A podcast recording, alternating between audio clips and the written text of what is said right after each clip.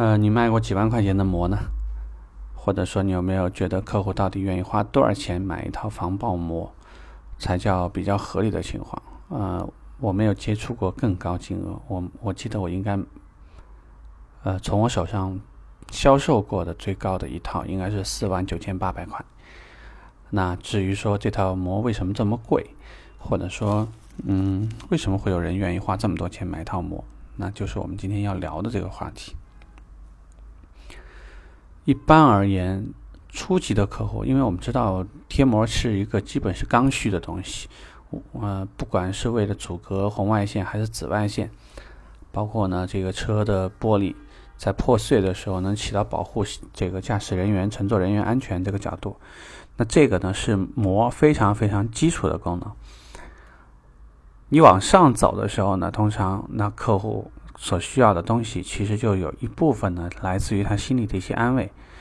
比如我们提到的这个四万多块钱的一套膜，如果你只是跟客户说，我们这套膜红外线阻隔能达到什么程度，紫外线难能达到九十九点九九九九九，或者这防爆的时候一定不会破，你觉得客户有必要吗？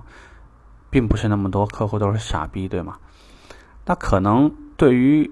这类的客户，你会发现销售顾问是如何引导他。大部分的时候会跟您说，像您身家这么高，其实说的不好听呢，在外面做生意也好，或者什么也好，最怕的是被人家盯上。比如说这个人家砸你玻璃啊，抢个包啊，或者甚至有人说这个突然一下跟谁产生冲突啊，是吧？位高权重的人，或者说我们讲呢，身家。这个上万、上上多少亿的人，应该对自己的安全更重视。一个车你可以看到啊，主动安全、被动安全，它其实它的防护已经非常的 全面了。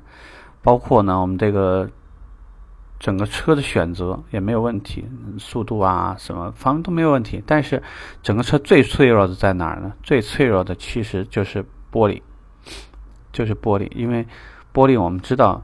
如果你要是正常的话，你不管怎么样拿块砖头，你一定能把它拍碎了。呃，但是呢，当你贴的是我们这套膜的时候，这套膜最好的好处是什么？就是，除非是说你手上现在刚好就是一个类似于这个，又是锥，同时的话呢又像榔头那样的，就是力量极大而且集中，就像公交车上那种逃生锤一样的东西。但不一定说你随身会带这么个东西。假设说一般的人啊，顺手的话呢，在路上抄了一块石头去砸你这个车的玻璃，那么对你而言完全毫发无伤，你可以赶紧可以逃离这个不安全的地方。这个对于客户而言，我们这么说吧，就是说，在这样的社社会，可能不管你认为这个世界有多安全，那这些有钱人其实把命看得肯定是非常重的。这当然也能解释为什么他买台车，他愿意花一两百万。这些车的好处在哪？动力好啊，跑跑得快啊，可以跑路啊。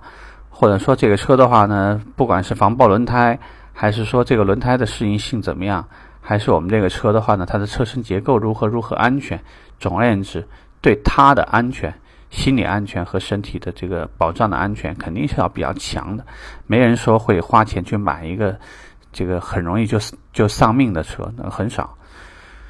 所以从这个角度讲，很多客户一旦说在这个销售引导的这个提示下面去做了一个类似于什么大钢球一米二自然这个砸落的时候的话，那玻璃不会破。通过这种方式，他往往他就会有这种感觉，就是确实有道理，因为他要保护他自己和他的家人。